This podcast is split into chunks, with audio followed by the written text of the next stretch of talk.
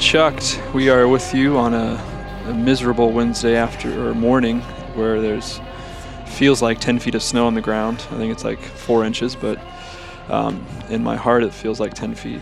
March is the toughest month. It's the worst. It's why I got so upset when there was the great uh, February weather that we seem like we always have. Um, it's not that I don't appreciate that weather, but my gosh, I just know that March is coming, where there's going to be these these days where snow days and um, school's canceled. But uh, for me, it uh, joy's canceled.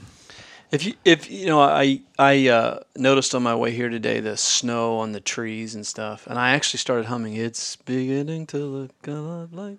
I mean, it it just looks beautiful out there. If you just Mhm. that it's December twenty first Yeah. instead of March twenty first. That's what you got to Uh-huh. do. You just got to you just got to be a time shifter. It's hard to believe it. Yeah, the Easter is a week and a half away. Man. Yeah, but I think next week is supposed to be nice. I mean, you know, Yeah, it'll and it'll snow in turn May. around.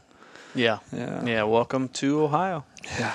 Welcome to the Midwest. It's not just Ohio; it is the Midwest. You know. Mhm. That's So right. That's right. Yeah.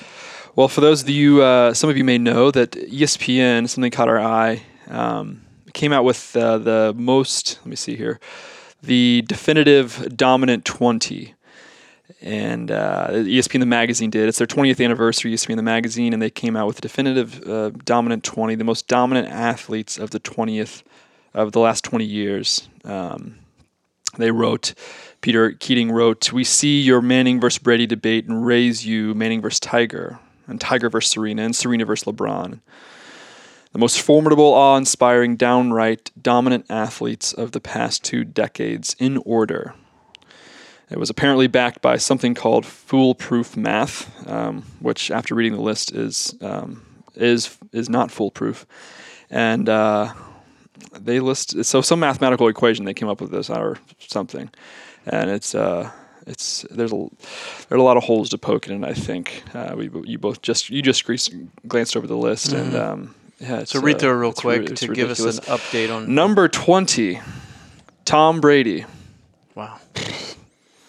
19 Manny Pacquiao, 18 Mike Trout, 17 Barry Bonds, who cares? 16 Allyson Felix, 15 Novak Djokovic, 14 Cristiano Ronaldo, 13 Lauren Jackson, 12 Serena Williams, 11 Lionel Messi, 10 Usain Bolt, 9 Marta, never heard of you, 8 Floyd Mayweather, 7 Michael Schumacher, 6 Annika Sorenstam, 5 Roger Federer, 4 Jimmie Johnson, three Peyton Manning, two LeBron James, one Tiger Woods.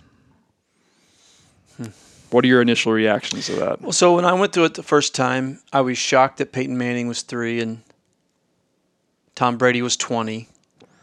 Um, then you know, obviously they're weighing regular season versus uh, you know how many Super Bowls? Five Super Bowls. Mm-hmm. I mean, geez, that's if that's not Went dominance. to I don't what know. eight? Yeah, Which is I a- don't know. which is an achievement I, within I don't itself, Know, I don't my know what's dominance if that's not. And then Serena being 12 Mm-hmm.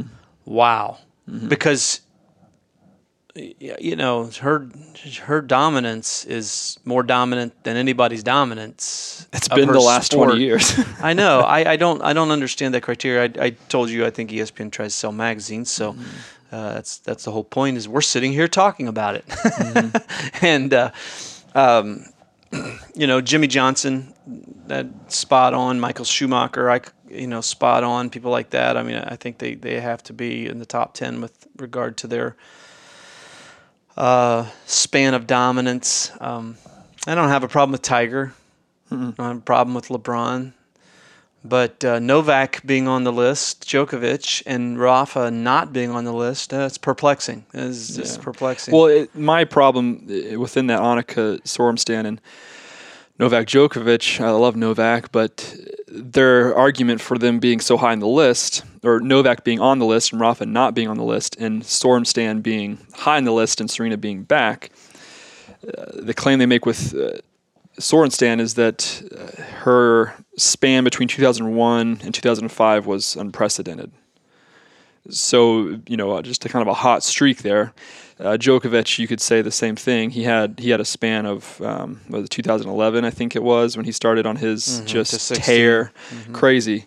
Um, but I, I feel like such a large component of dominance is longevity, and Serena has has been existent within the realm of dominance for the the entire. She's the only one in this in this list that has actually existed with dominance the whole the entire twenty years. I wouldn't have been surprised if she was number one. Mm-hmm. I mean, that's how. But Rafa has been dominant for uh, what 12, 13 plus years. Yeah, and, you know, fifteen years. yeah. And, uh, so, and, and if they're going to go on uh, short-term dominance, why isn't? I mean, I, I'm going to speak blasphemy to you now. If it's going to go to that short term, how short term do you go? Steph Curry had two straight years of MVP. So does Steve Nash, where they quote unquote, I'm quoting here, air quotes, Yeah. dominated for two years of the, the league. Yeah, But they, you know, I don't, I don't. So anyhow, handshake rule. we're here talking about it. mm-hmm. So uh, obviously it worked because we're talking about it. Mm-hmm. That's the truth. That's the truth. Um, Tom Brady, you know, similarly to to, to uh, Serena, um, has been dominant for so long. Um, I mean, there's a lot of a lot of athletes on here that I just I'm honestly not credible to talk about because I don't care about Jimmie Johnson, his career. I don't I don't care about Floyd Mayweather in his career or personal life. Um, Lauren Jackson, I forgot she was uh, she still played in the WNBA and what she did. I know she's a great player, but um, I mean, gosh, thirteenth. I mean, it's uh, it's um, some of it's some of it's stunning. It, it, Eric Fleming was the one who sent me this and said this could be a good Chuck discussion, and, uh, Yeah. and it is. Yeah, I don't. I didn't see any Cleveland Browns on here. I was kind of kind of Hmm. disappointed in that. There was no. Most dominant in the losing cla- category. Yeah, there's no uh, Cleveland Browns. Um, I'm very very bummed about that. Usain Bolt at ten. That's that's amazing because you talk about dominance. Holy smokes! Here you here you go. I forgot about this. Forgot about this. Um, Michael Phelps, Not on not on the list. I mean, the dude never wasn't not dominant. Like from the what did he start? He first swam in the Olympics when he was nine. He's nine years old when he first swam. yeah, or whatever, something like that. Thirteen. Maybe ten. I don't know. Yeah, he the dude won every time, all the time. Yeah. Uh, Kobe Bryant. I mean, if if we're talking about stretches, you know, if we're talking about just stretches, his post Shaq era from you know the the 05, 06 to 2010, um, dominant. Mm-hmm. You know, his stretch in February where he averaged 40 plus points a game, and I mean, talk about a dominant stretch. If we're not talking about a whole career, but just a stretch. Um, and yeah, it's uh, yeah, Mike Trout's on there, but Kobe Bryant's not. Barry Bonds is ahead of Mike Trout too. Yeah. Wow. Wow. Wow. Can you say P E D? Yeah, yeah. So the list is is a kind of a I don't know what they were getting at here. Yeah. So lists are made for talk shows and rambling podcasts. Mm-hmm. You know, I mean, that's why they make lists so that we have something to debate. So if you made this, who would be your top three? If you, you make this mm-hmm. list In the last twenty years, in the right? last 20 years, most dominant athletes. Hmm.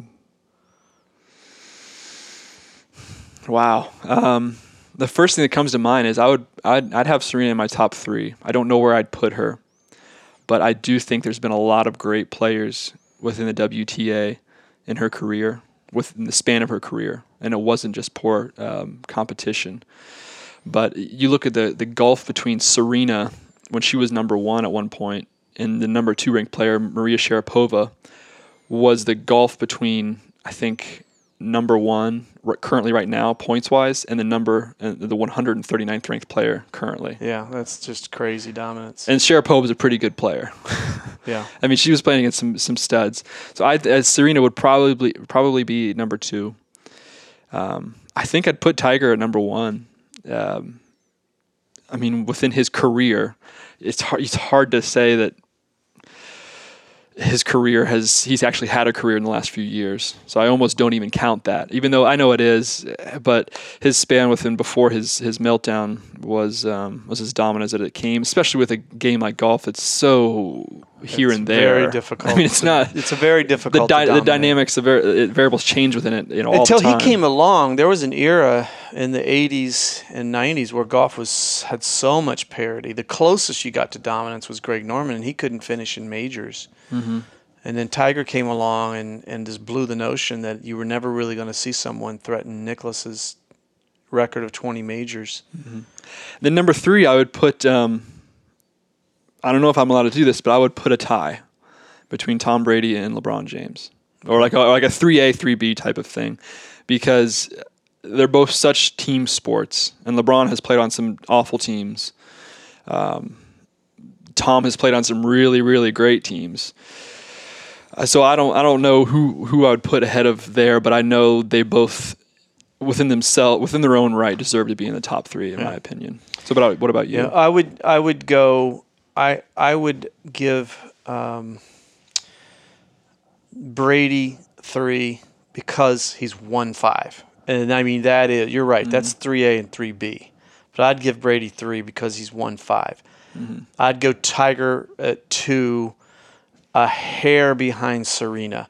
I'm not a Serena fan. I'm a Venus fan. I'm just not a Serena fan. She's too much drama for me. But it ain't even close as far as should she be in the top three. I just like that's mm-hmm. crazy.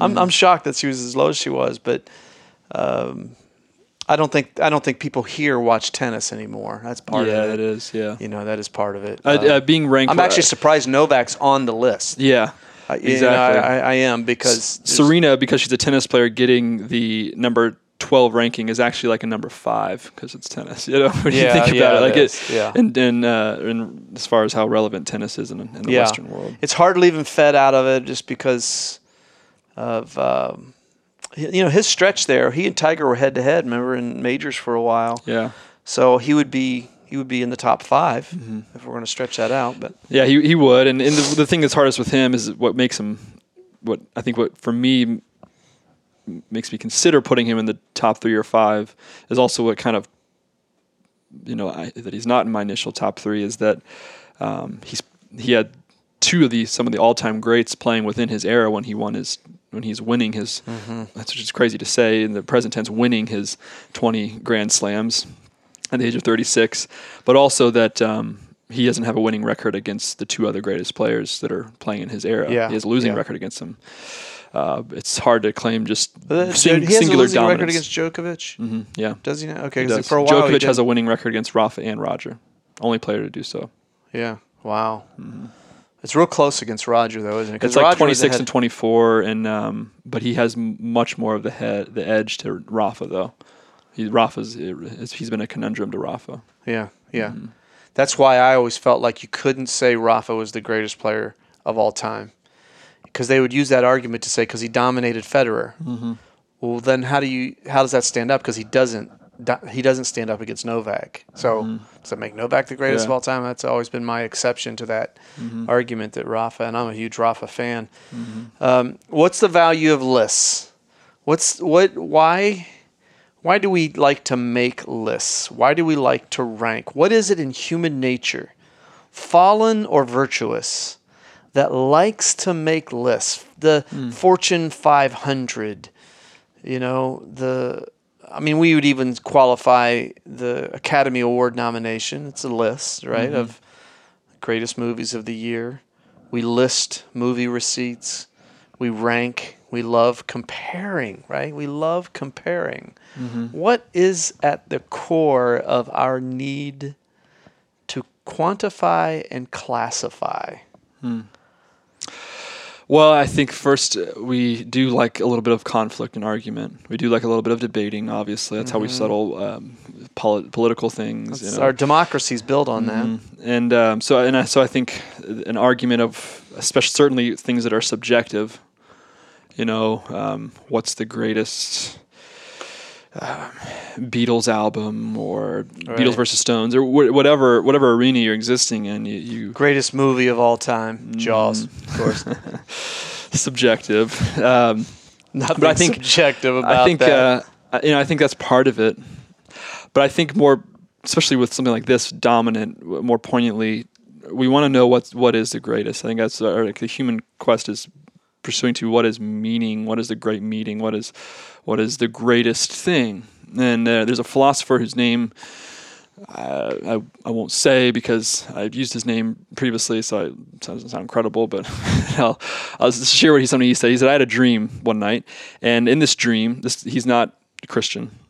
But he said in this dream, um, there was a graveyard, and all um, all these graves were of the great kings and leaders of old throughout all of human history, from American presidents to you know thousands and thousands year old Egyptian leaders, and they all came out of the grave.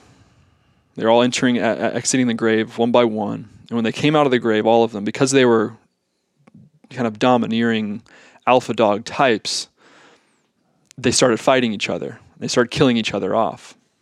And then out of another grave, Jesus of Nazareth came out of the grave. And all of these great men, great leaders, started realizing that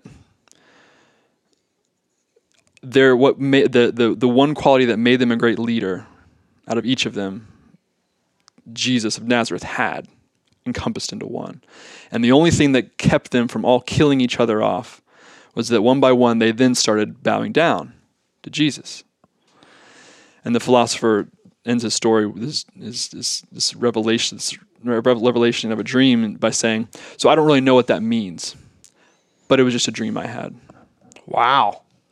And that I think there's just something, no matter how great we are, who we are, we want to know who is the greatest. Yeah, but who who is greater than than that? Who is the king of kings? Who is and so I think, you know, in these little superficial things like sports, they don't mean a lot.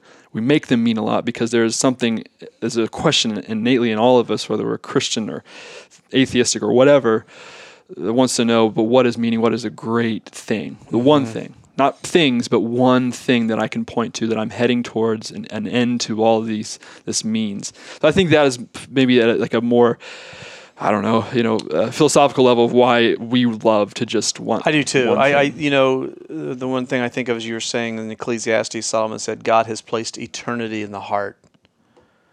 There, there's this, there's this transcendent longing in us. Hmm that is it fleshes itself out in our desire for perfection our desire for excellence how an excellence excellence ennobles the human spirit right mm-hmm.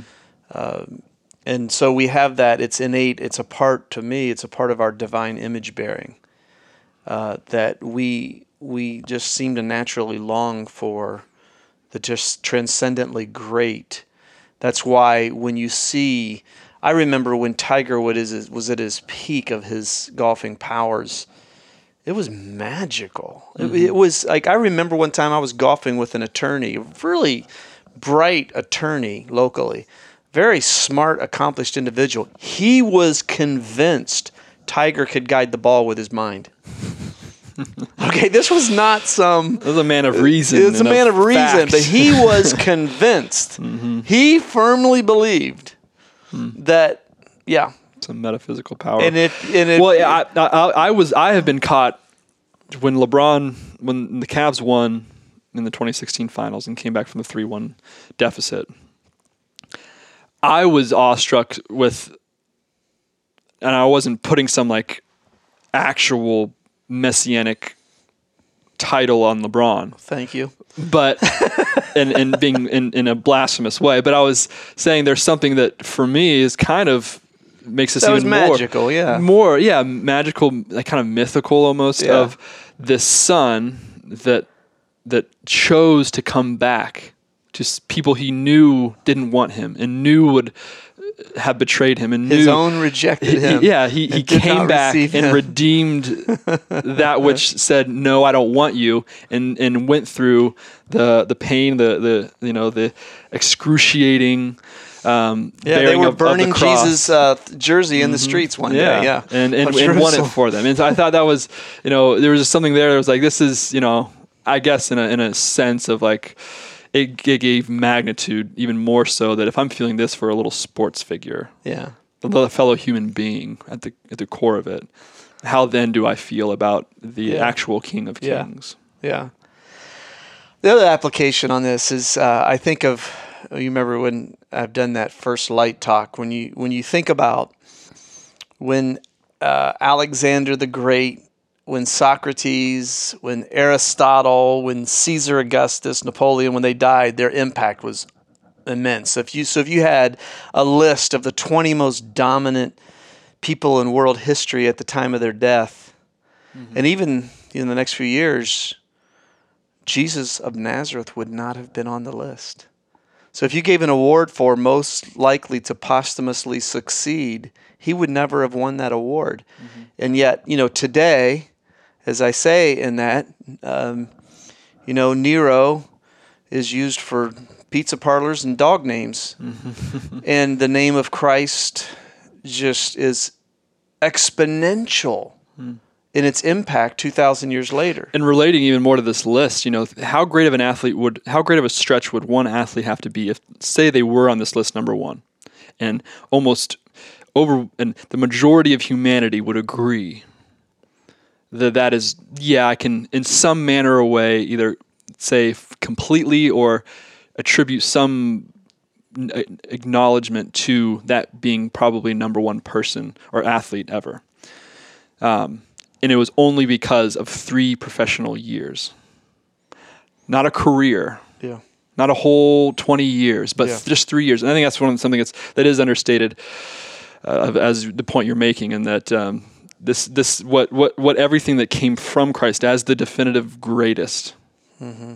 It was th- it was three years, so it's just it's just. It's and, just and what's astounding. ironic, and this is the upside down nature of the kingdom of heaven that he brought was as opposed to all those other kings in the in the graveyard who built virtuously or not, but usually not, they built their kingdoms on dominance. Mm-hmm. His was built on building into people. Mm-hmm. So the reason that 2,000 years later he has this immense dominance that, uh, you know, Napoleon's in that graveyard literally he doesn't measure up. Uh, Alexander the Great in that graveyard, they don't measure up, is because he built into 12, who mm-hmm. built into 12, who, you know, mm-hmm. and he built and he built and he multiplied his effect through building into people. He came not to be served, mm-hmm. but to serve. And that's interesting as we think about this list or any list of greatness. He said, The greatest among you will be the servant of all, and his life, literally in the last two millennia, epitomizes that. Mm-hmm. It epitomizes that. Mm-hmm. So remember that when you think about your life and you know the upside down nature of the kingdom, that Jesus would not have made a top twenty list at the point of his death. Mm-hmm. He didn't write a book. He he wasn't a professor at a university. I was thinking on the way here today, would he even be considered a professional? Mm-hmm. Probably not. Yeah. Who is this unlearned Nazarene? You think of how, how the disciples that in the middle, midst of his ministry, after doing some uh, uh, crazy metaphysical acts, said, eh, I'm just not buying it. Yeah. And left. Yeah, that's right. that's in the midst of like, this guy just walked on water. And you just go, yeah, you know, this blasphemy stuff, I'm, you know, he came from heaven, he's, you know, the bread of life. Nah, that's too, too much for me. Yeah. And some, at John six sixty six, some turned away. Mm-hmm. You know? Yeah. so yeah. I, I keep your list. Let's make our lists. It's fun but God has placed a desire for the transcendent in our heart, and I, and of course we believe that He revealed that He He incarnated transcendence. Mm-hmm. He He put flesh on. What does true greatness look like? And it isn't. It isn't what our world often considers as great. So great mm-hmm. subject today, Oz. Great uh, list. Kudos to Eric Fleming, as always. Kudos to our producer and sound technician Pete Washburn for being here today. We hope you stay safe on the roads. And by the time you hear this, may it be sunny and 65. Mm, amen. Until next week, this is Austin Charles and Charles Braxton, and this is Chuck.